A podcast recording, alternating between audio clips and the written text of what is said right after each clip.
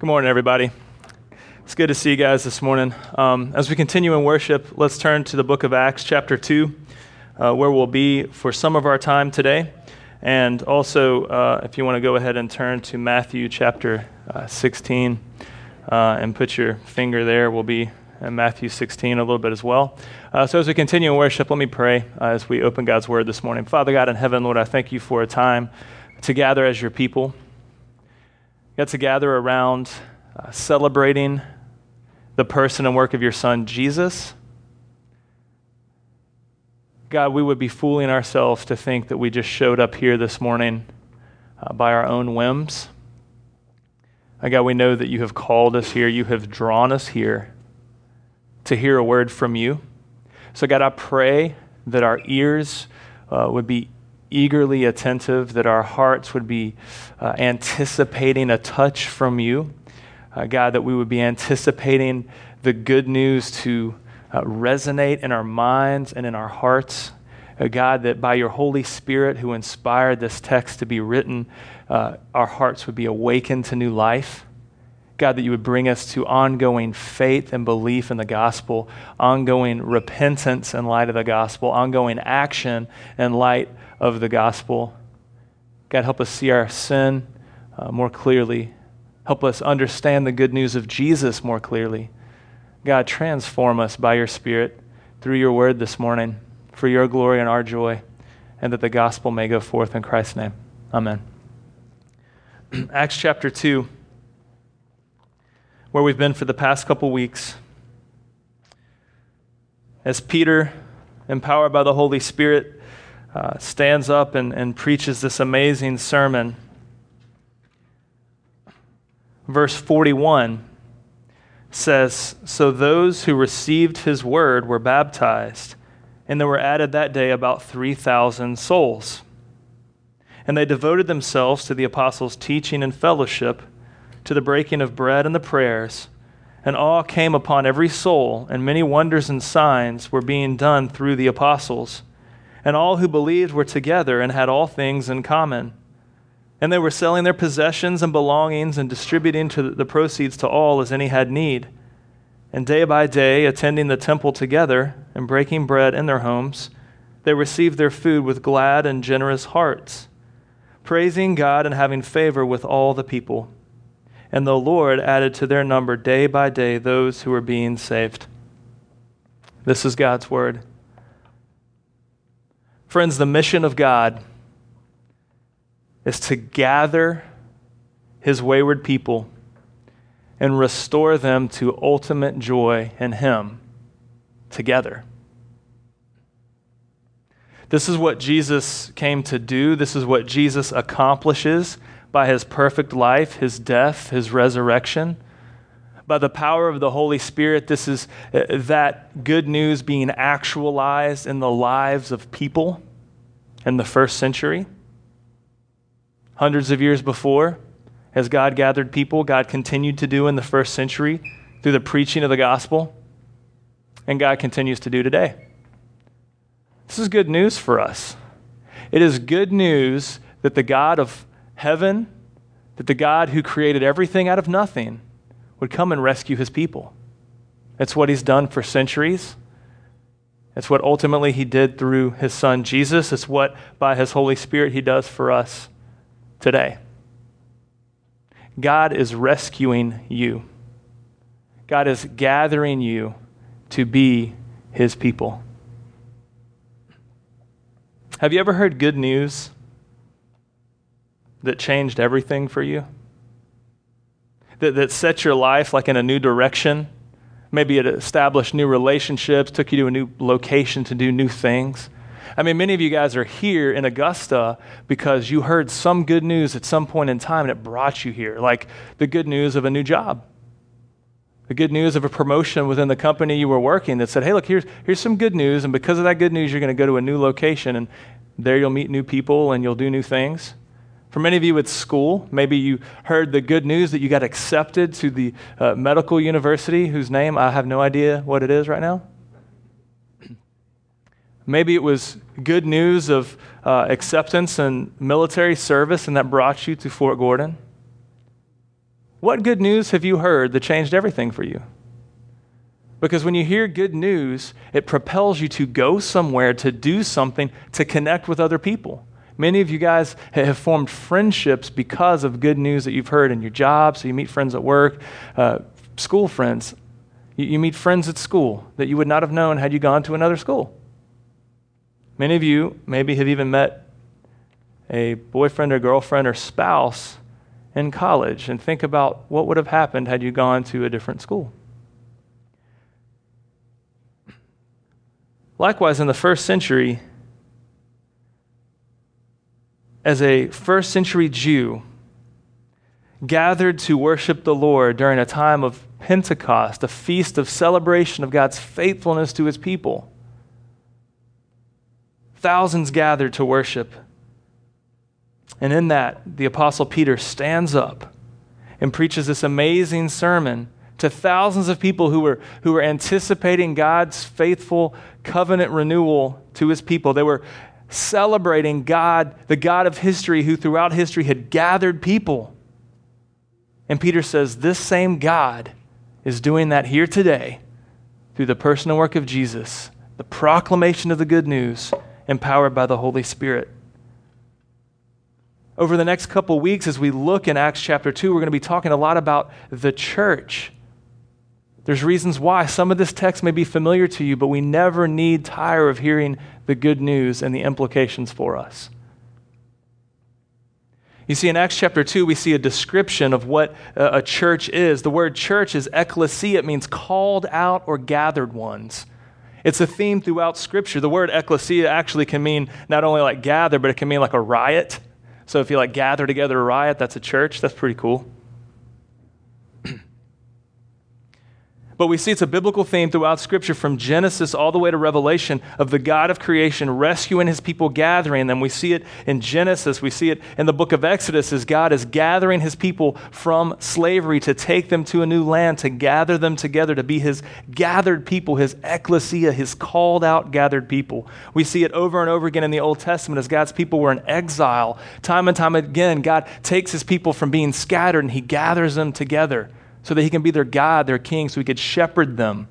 He calls them out. He gathers them together. We see in the first century, this is what Jesus came to do. He sets foot on the human stage and lives a perfect life, dies a death, raises again from the dead, calling people to God, calling people together to be the called out ecclesia, the gathered people of God.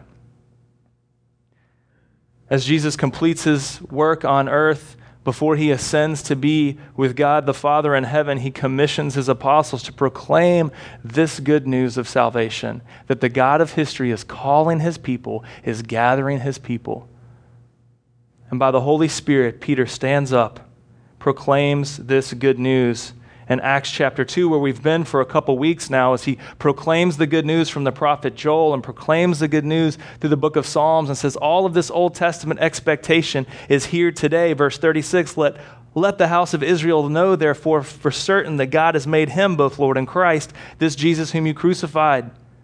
He says, Repent and be baptized, every one of you, in the name of Jesus Christ for the forgiveness of your sins God gathers them together. Verse 41 those who received the word were baptized and were added that day about 3,000 souls. Thousands of people God is gathering and calling together to be his gathered ones, his church. You see, but this good news is not only for first century Jews. This good news is for you and I today. It's for us in this room. This is good news that the God of history, the God who rescued people from bondage in Egypt and set them free and took them to the promised land, is the same God that comes to rescue you and I today. The same God who gathered his people from the corners of the earth when they were in exile is the same God who is gathering people from all over this city and all over the world today to be his church, to be his gathered people. This is good news, and this changes everything for us. The church, by nature, are, is, is a gathering of people. The church is not a solo thing, it's not being abandoned and left to live life on your own. Likewise, the church is not a building, the church is not an event, but the church is a people. A people.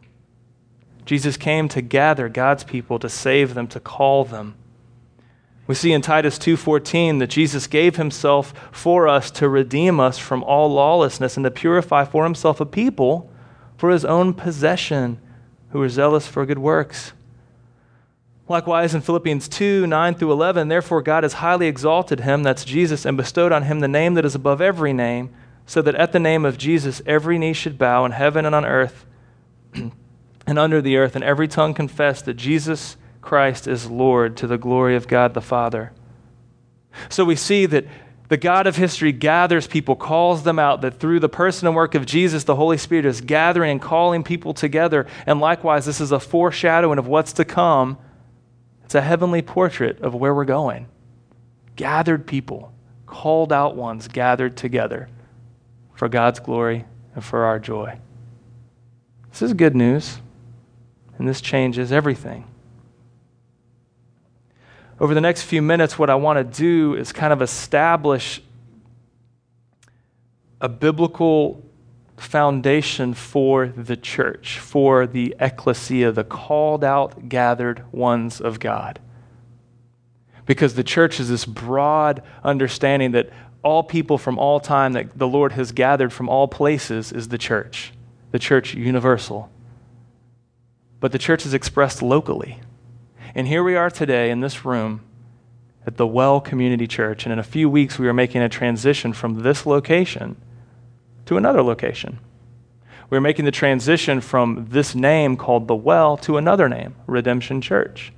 And so before we do these things, quickly, I want us to have a biblical understanding, a foundation of what the church is and why we're doing what we're doing. Because, friends, I submit to you, it's a work of God that's going on here. It's a work of God. If we wanted to gather people just for fun, we would show a movie and rent out the Imperial Theater, right? Or we would, you know, get a, a cool band to come play, and we could gather people on our own accord in probably cooler ways than right now. But you see, this is not a work of man, this is a work of God, the church, the gathering called out ones of God, of which you are a part. Flip over to Matthew chapter 16. Because as we look in Acts chapter 2, we see, okay, great, we see this great display of the power of the Holy Spirit actualizing the good news on the hearts of people that, that Peter proclaims the person and work of Jesus, as we've seen the past couple weeks in Acts chapter 2, and, and, that people hear it, repent, they're baptized, thousands of people gather together. And in Acts 2 42 through 47, where we'll be for the next four weeks after today, we see a description of what the church looks like. But I don't want us to jump to that and say, well, let's do those things because Acts 2 42 through 47 says they devoted themselves to the teaching, the fellowship, the breaking of bread, and the prayer. So let's go down this checklist. And as long as we do those things, we're, we're the church, right? Mm, no. The church is, the, is the, an, a work of the Holy Spirit based on the person and work of Jesus. So we need to rewind and flip over to Matthew chapter 16 real quick so that we can get a, a clear understanding of the foundation of the church. We good? You with me? We're going to move quickly. Take notes. Matthew chapter 16, verse 13. As Jesus and his disciples are traveling, going through Caesarea Philippi, which was, which was littered with idols and littered with, with statues of other gods, statues to Caesar, who they worshiped as a god. This is what happens. Now, when Jesus came into the district of Caesarea Philippi, he asked his disciples, Who do people say that the Son of Man is? And they said, Some say John the Baptist, others say Elijah, others Jeremiah or one of the prophets. He said to them, But who do you say that I am? Simon Peter replied, You are the Christ, the Son of the living God. And Jesus answered him, Blessed are you, Simon Barjona, for flesh and blood has not revealed this to you, but my Father who is in heaven. And I tell you, you are Peter, and on this rock I will build my church, and the gates of hell shall not prevail against it. I will give you the keys of the kingdom of heaven, and whatever you bind on earth shall be bound in heaven, and whatever you loose on earth shall be loosed in heaven. Then he strictly charged the disciples to tell no one that he was the Christ. So here you see a moment where Jesus is asking, Who do people say that I am? And they recount uh, some say You were John the Baptist, others Elijah, others Jeremiah, or one of the prophets. The disciples are just recounting some of the heroes of the faith that they know about. They're like, well, maybe, you know, some people say this, some people say that. Expectations of God's intervention. But then Jesus directly asked them, Who do you say that I am? And Peter, on behalf of the disciples, proclaims, You are the Christ, the Son of the living God. Now, on that proclamation is the foundational stone of what a church is. Jesus responds to that statement You are the Christ, the Son of the living God. Verse 17 Jesus answered him, Blessed are you, Simon Barjona, for flesh and blood has not revealed this to you, but my Father who is in heaven. And I tell you, you are Peter, and on this rock I will build my church. You see, first and foremost, to understand uh, what the church is, you know, who are we and what are we doing here? We first have to see the identity of the church is built on God's revelation and Christ's foundation. I want us to see that here because my fear, especially in our um, overchurched culture in which we live and, and in North American culture, is that we're, we're going to um, um, I don't I want us to have a biblical foundation of the church moving forward. That's all. I don't want us to, to, to fall into whims of, of anything other than a biblical foundation. Okay, so we see that the foundation, the identity of the church is based on God's revelation and Christ's foundational work. Because you see here in verse 17, Jesus says, I mean, I mean, Peter, verse 16, you were the Christ, the Son of the living God. Peter's saying, You are, you are the Messiah, the Christ, the anointed one of God, the Son of the living God. You are a divine rescuer, divine hero. Uh, you, are not John the Baptist or Jeremiah or one of the prophets or Elijah, any of these guys who God used to foreshadow. You are indeed the Christ, the Son of the living God himself. You're not just one other voice saying, God's coming, God will rescue. You are the rescuer incarnate. And then Jesus says, Flesh and blood has not revealed this to you, but my Father who is in heaven. You see, the church's identity is based on the revelation of God Himself. It's not a marketing scheme, it's not some cool, hip cultural thing. Like I said, we can throw. This church has been involved in throwing parties and concerts bigger than the people that are, I mean, a larger amount of people that are in this room. We sponsored concerts and stuff at the Imperial Theater, and we had, you know, 800, 1,000 people there. But God's doing something here. Because the, the work of the church is God's gathering his people, it's God revealing who he is and what he's done. And Jesus himself says that to Peter. He says, Look, this is not something you thought up in your mind, Peter. This is not something that you picked up from your cultural cues. This is something that God in heaven revealed to you. So, friends, we must understand moving forward that the identity of the church is God's revelation of Himself, revealing who He is and what He's done. It's God's initiative. But it's based on God's revelation and Christ's foundational work. Because you see in verse 18, Jesus not only says, uh, Flesh and blood has not revealed this to you, but my Father who is in heaven. Verse 18, I tell you, you are Peter which, which means rock, and on this rock I will build my church. Now, that verse has been uh, understood, interpreted different ways over time as the church based on Peter, as Peter the first pope. But I submit to you that, that Jesus is not saying, Look, I'm building my church on you, Peter, but I'm building the church. Your name is Peter, you're the rock, but I'm building the church on, on this rock. The, the, Jesus being the cornerstone and the proclamation of Jesus being the Christ, the Son of the living God, is the foundational stone of the church. You see, Christ is the declaration of Christ's person and work on which the church is built. Apart from that, we're really not a true biblical ecclesia. We are a ecclesia in the sense of a riot, which I think that's so cool. I just I can't get over that. I read that this week again. I was just like, man, the church, the word church in the Bible could either mean gathered, called out ones of God, or an all-out riot. I just think that's cool. I'm the only one, apparently. I'm thinking like European soccer matches, like, this is the church, ah, you know. And some, I mean, some of us probably would prefer that. So we see the identity of the church is based on God's revelation and the foundational work of the person and work of Jesus Christ. But secondly, we see even in this passage what the mission of the church is. The mission of the church is to proclaim what has been revealed. That's it. We are to proclaim what has been revealed. We proclaim it with our mouths and we proclaim it by displaying it in our actions. Okay, we see here that Jesus says, okay, look, on this rock I will build my church, and the gates of hell shall not prevail against it. Verse 19, I will give you the keys of the kingdom of heaven. Whatever you bind on earth will be bound in heaven, whatever you loose on earth shall be loosed in heaven. Interesting phrase there that we can't go over, uh, that we can't gloss over.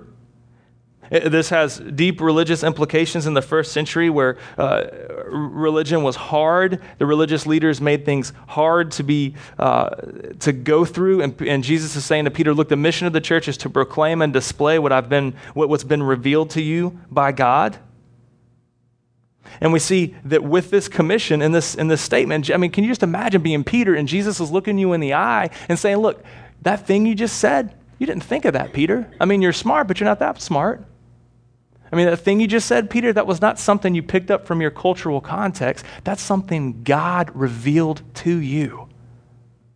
Can you imagine being Peter? Wow, God revealed that to me. And Jesus looks him in the eye and says, and says, God has revealed this to you. Now I'm going to commission you with this statement. It is your mission. I mean, look at him in the eye. It is your mission to proclaim and display what has been revealed to you. That's what Jesus tells Peter. Now, Peter is, is the spokesman of the apostles. He's like kind of the leader of, of the gang, he's the leader of the church riot. And so, Peter is taking this commission and saying, It is my job not to rope people in and try to get people together for a cool hangout party. It is not my job to try to convince people of some new and better way of living. It is not my job to get people together and try to tell them to do better and try harder, to clean themselves up, to live more moral lives, to be smarter. That's not Peter's job. Jesus says to Peter, It is your job to proclaim what has been revealed to you. So we fast forward a couple pages in our New Testaments and we look in Acts chapter 2, and we see that's exactly what Peter does.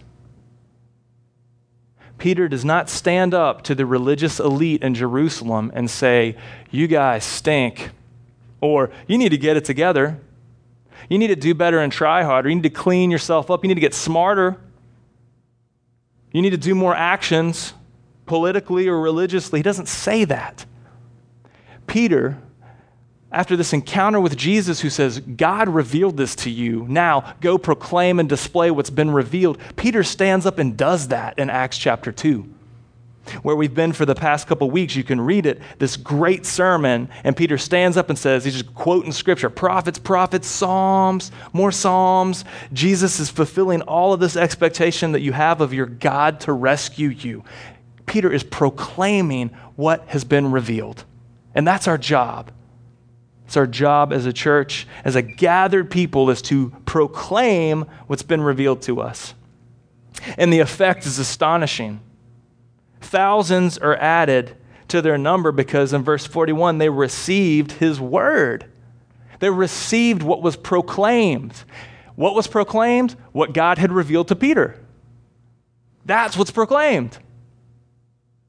Not some new, better way of living, not some new moral code, not some new hip humanitarian effort to clean up anything or do better. Now, because of that proclamation, hearts are returned to repentance. Belief is ignited in hearts because the Lord is calling people to himself, because Peter is proclaiming what has been revealed. And the effect of that is astonishing where we're going to be for the next couple weeks is not only looking at the essence of the gospel, but the effect of the gospel. It's important.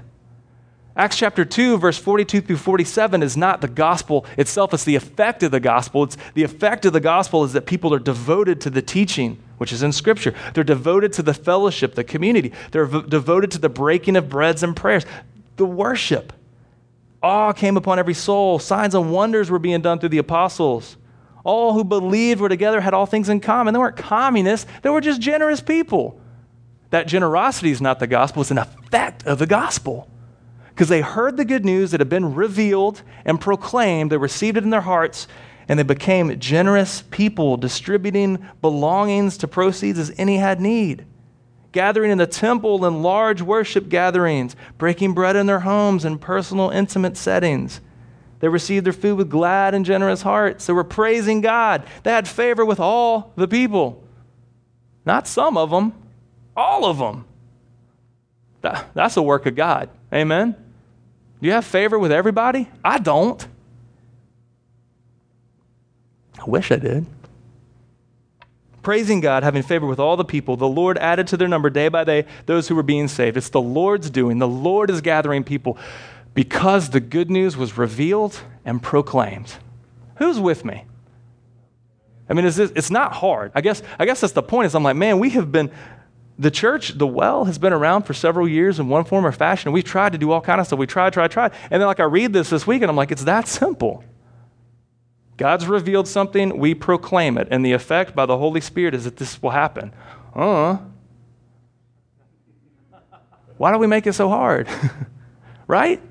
I mean, God has revealed so much to us. If you are a Christian, He has ignited in your heart everything you need to know to be the church.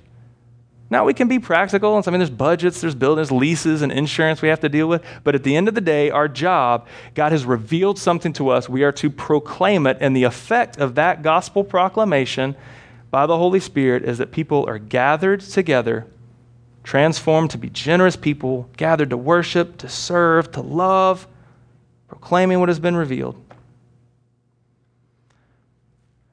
We're going to look at this for the next couple weeks, y'all. And we see in Ephesians chapter 1, that's where we're going. Starting in September, we're going to go through the book of Ephesians for the rest of the year and into next year. But Ephesians chapter 1, we see the word church, ecclesia, called out, gathered, riot. Ephesians 1:22 says, "He put all things under his feet." It's talking about God putting all things under Jesus' feet, gave him as head over all things to the church, which is his body, the fullness of him who fills all in all. And so the work of Christ, his perfect life, his death on a cross, his victorious resurrection, his ascension to God the Father on high, sends the Holy Spirit to reveal this great news of rescue so that we can be empowered to proclaim this good news of rescue. We are gathered together to be this gathered people, not solo individuals, but a gathered people, imperfect people. That's why I just love the. It's a riot to be a church. It's really a mess but we're God's people. He brought you here. The most holy, smart, religious of you, and the most wicked, gross of you. You're part of God's gathered people. And it's so fun. And God the Father gave this to Jesus to be head over all things that he gave to the church, his body. And so we see what we'll see in the next couple weeks is the characteristics. We're going to go through 42 through 47 in Acts chapter 2 and kind of slow down and see what the characteristics of a church are. Not so we can fake the funk, so that we can put some hands and feet to this good news. Because we, we read it and we talk about it and we proclaim it and we sing about it, and then now what? Well, we're going to talk about that over the next couple weeks. This is a little different day right now. Uh, just because of where we are going. I had lunch with somebody this week who uh, reminded me. I'm all over the place. I'm sorry. It's been a week. We're at a different stage for this season of a church because in a few weeks, by the end of this month, we're going to we only have a couple Sundays left in this building where we've been for three years.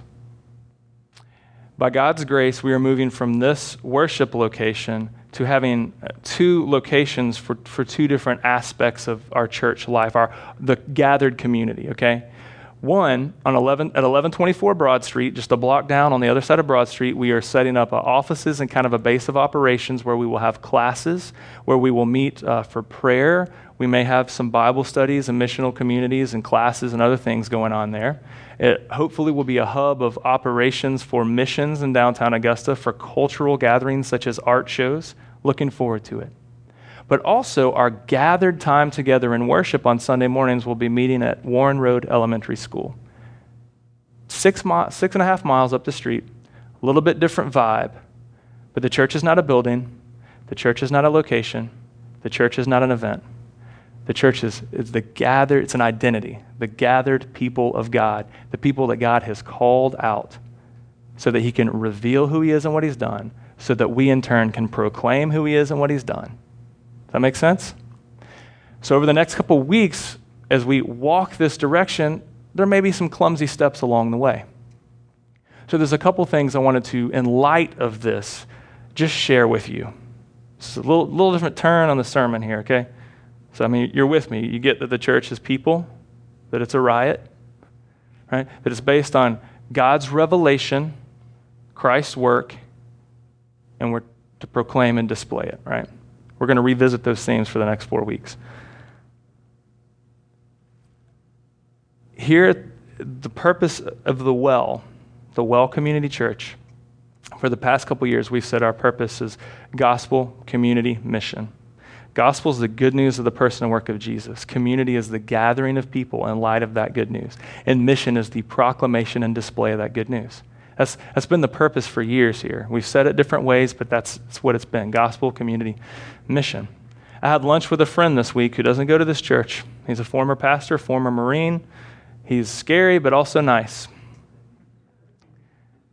And we had a hamburger together this week, and we were just kind of talking back and forth. I was sharing with him what was going on, and he said, Jeremy, um, he just reminded me of everything I just said.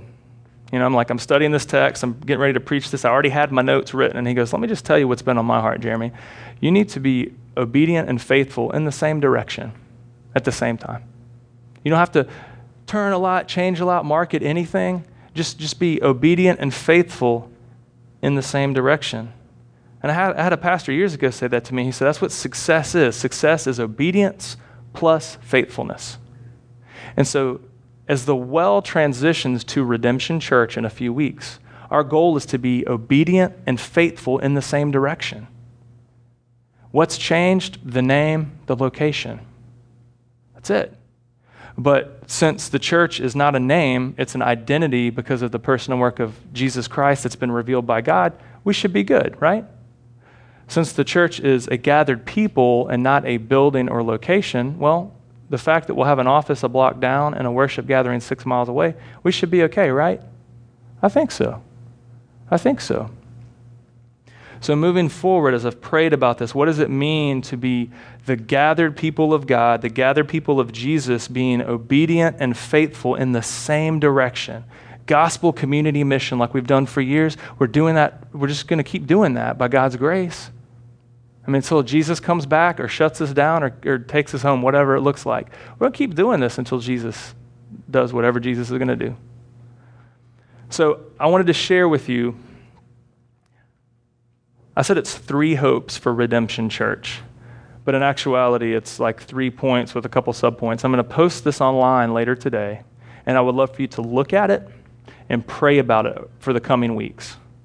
Because if God doesn't do this, then what's the point? I mean, I've said it before. I'm like, you know, if God doesn't, if God doesn't do this, forget it. Well, I'll just open a bar and we'll get a band to play and we can have hundreds of people show up. But well, we believe God's up to something, and so it, it makes more sense to, to be f- obedient and faithful to who God's called us to be, right? Okay, so here, here it is. My three hopes for Redemption Church is that we would grow in gospel depth, that we would grow in gospel community, or sorry, community depth, and that we would grow in missional depth, right? Nothing new, gospel community mission, but we want to deepen the gospel understanding we have. We want to deepen the community that we've gathered to be, and we want to deepen the mission that we're forwarded on, right? By gospel depth, I mean this that we would grow in the grace and knowledge of our Lord and Savior Jesus Christ. That we would grow in gospel depth, meaning we would understand Scripture better and deeper, and we would apply it to our lives personally by gospel depth, it's my hope that we would have ongoing faith and belief in the gospel. It's my prayer that as Redemption Church moves forward, that gospel depth would be ongoing repentance. Ongoing repentance. That we would be constantly turning away from sin and idols and pride This city has so much religious pride. God forbid we be one more gathering of religious, prideful people. So it is my hope, my prayer that by the Holy Spirit, we would be shaped to grow in gospel depth so that we would be a humble, joyful people. I don't want to fake it, I just want to be it. Acts 2 says that they were selling their possessions. They weren't just doing generous things. It said they had glad and generous hearts. I want that to be us. Not fake, like, hey, we're happy people. No, I want God to wreck us with the gospel so we would so believe in Him and be so repentant that we would be so humble and joyful. That's my hope and prayer for gospel depth. Secondly, that we would grow in community depth. What I mean by that is that we would deepen existing relationships in this room. That when things get hard, we wouldn't just take our ball and go home and say, you hurt my feelings, I quit. But no, that we see that God has gathered us here. And we're different people, man. I mean, we got musicians and doctors in this room. We got folks in their 50s who have grandkids, and we got folks who are just, you know, in their 20s just looking for a girlfriend, right? We got the spectrum. It's beautiful. It's God's doing. It's my hope that we would deepen existing relationships, that there would be life on life application of the gospel in our missional communities, in our DNA groups, and natural forming friendships that just happen. Hey, how you doing? Good. How are you? There you go. There's not a, pro, there's not a, there's not a program or process for that. It's just going to happen. I'll put it to you this way if you look through the New Testament, there's a lot of one another statements. You know what I'm talking about? It is my prayer and hope for Redemption Church that we would deepen in community as to love one another, as to fellowship with one another, as to forgive one another. So to accept one another and to serve one another, to teach one another to be patient with one another, to pray for one another, to submit to one another, and to encourage one another. That's just a start. There's Bible verses for each one of those statements. That's my hope and prayer for gospel depth, community depth, and thirdly, for missional depth. It's a buzzword. Let me unpack it for you. Missional depth, that we would grow in our personal proclamation and demonstration of the gospel. That we would grow in our missional community influences within our cultural context. Here's the beauty of what's happening with Redemption Church is there is an, an old town MC that looks totally different than a Nob Hill MC, which is out near Greenbrier. Okay, two beautiful expressions of gospel community that are happening in two different parts of the city it is my hope and prayer that missional depth would mean the downtown artists and musicians would thrive and serve downtown Augusta while at the same time soccer moms will be getting saved. Right? Dude, soccer moms need the Lord. Amen? They do. And so do downtown artists. Right? Look at what God's doing. He's gathering people from the four corners of this diverse city in which we live. Those are just two of the corners, there's two other ones. Med students, military folks, that we would grow in our influences in the cultural context that God has placed us. Missional depth, meaning that we would make disciples of non Christians, right? That's part of the Great Commission, is, is to, that's, that is the Great Commission, to make disciples. That involves befriending non Christians and walking with them as the Lord works on their heart to make them Christians. Likewise, discipleship means those who are already believers or have some foot in the faith, that we would walk alongside and say, let's just grow together in our faith. I told somebody last week that I'm, I'm, a, I'm a sheep with a shepherd's hat. I'm a part of the flock, man. I'm part of this body. And, and I appreciate it when guys walk alongside of me. And even this past week, somebody just sat down with me over here and said, dude, I just want to let you know I think you need to reconcile with somebody that you have a rift with. And I was like, I feel like I've done my part. Was like, yeah, maybe, but you need to forgive 70 times 7 and just go the extra mile to live at peace. Oh, okay, stop convicting me. So this week involved a couple phone calls, and oh my goodness, liberating. right? The gospel is at work. And so that we would be making disciples, both discipling non Christians and walking with other disciples, that there would be personal partnership and discipleship and mentoring here. Missional, I mean, this is broad, and you're probably like, how is this going to happen? Well, I hope to have like some sort of timeline for you in the next couple months as God uh, orders our steps. But missional depth, meaning also not only that there's those personal connections, but, but there's even broad opportunities to raise up new leaders within Redemption Church. Over the coming months, it is our hope and prayer that you will see new missional community leaders sprout up and start new missional communities. That you would maybe hear more teachers and preachers. Amen? you can say amen. That God would raise up more teachers and preachers to stand up here, but another location, but stand up at the pulpit and proclaim God's word. It's our hope and prayer that God would raise up more teachers and preachers, that God would raise up more worship leaders to usher us in to worship in the Lord, and that God would raise up church planters, that we would have more opportunity to, to do uh, church planting. In our years of existence, we've helped fund church plants, we've coached church planters, we've helped develop uh, teams. You know, in Savannah, we've invested in them in Savannah and, and parts of even Atlanta and North Carolina, but it's our hope and prayer that God would raise up church planters in our midst to plant. I would love for somebody to, to stand up here and just say, The Lord, I don't want you to fake it, but I want the Lord to. I want somebody to stand up and say, God has ignited a flame for me to plant a church in Murphy Village over the river. Hmm? I want somebody to stand up and say, God has ignited in me the flame, the passion to plant a church in South Augusta to plant a church near Allen Homes, to plant a church in Westlake. I mean, seriously. It's my hope and prayer that we would have international influence, not for the name of redemption or the Acts 29 network, but for the name of Jesus. That we could proclaim what has been revealed to folks who live in Uganda. That's it. That's, that's all I had. So I'm going to post that online. And it's my hope and prayer that we will pray through those hopes and prayers together as a church, okay? Let's pray that the Holy Spirit would move in such a way that those things would happen. I don't want to give us a to do list and accomplish those things on our own because that's lame. I want to pray that God would so do that for His glory, for our joy, and that more people would come to know the beauty of Jesus. Because that's what the church is for. The church is gathered people called out by God to proclaim what has been revealed. Amen.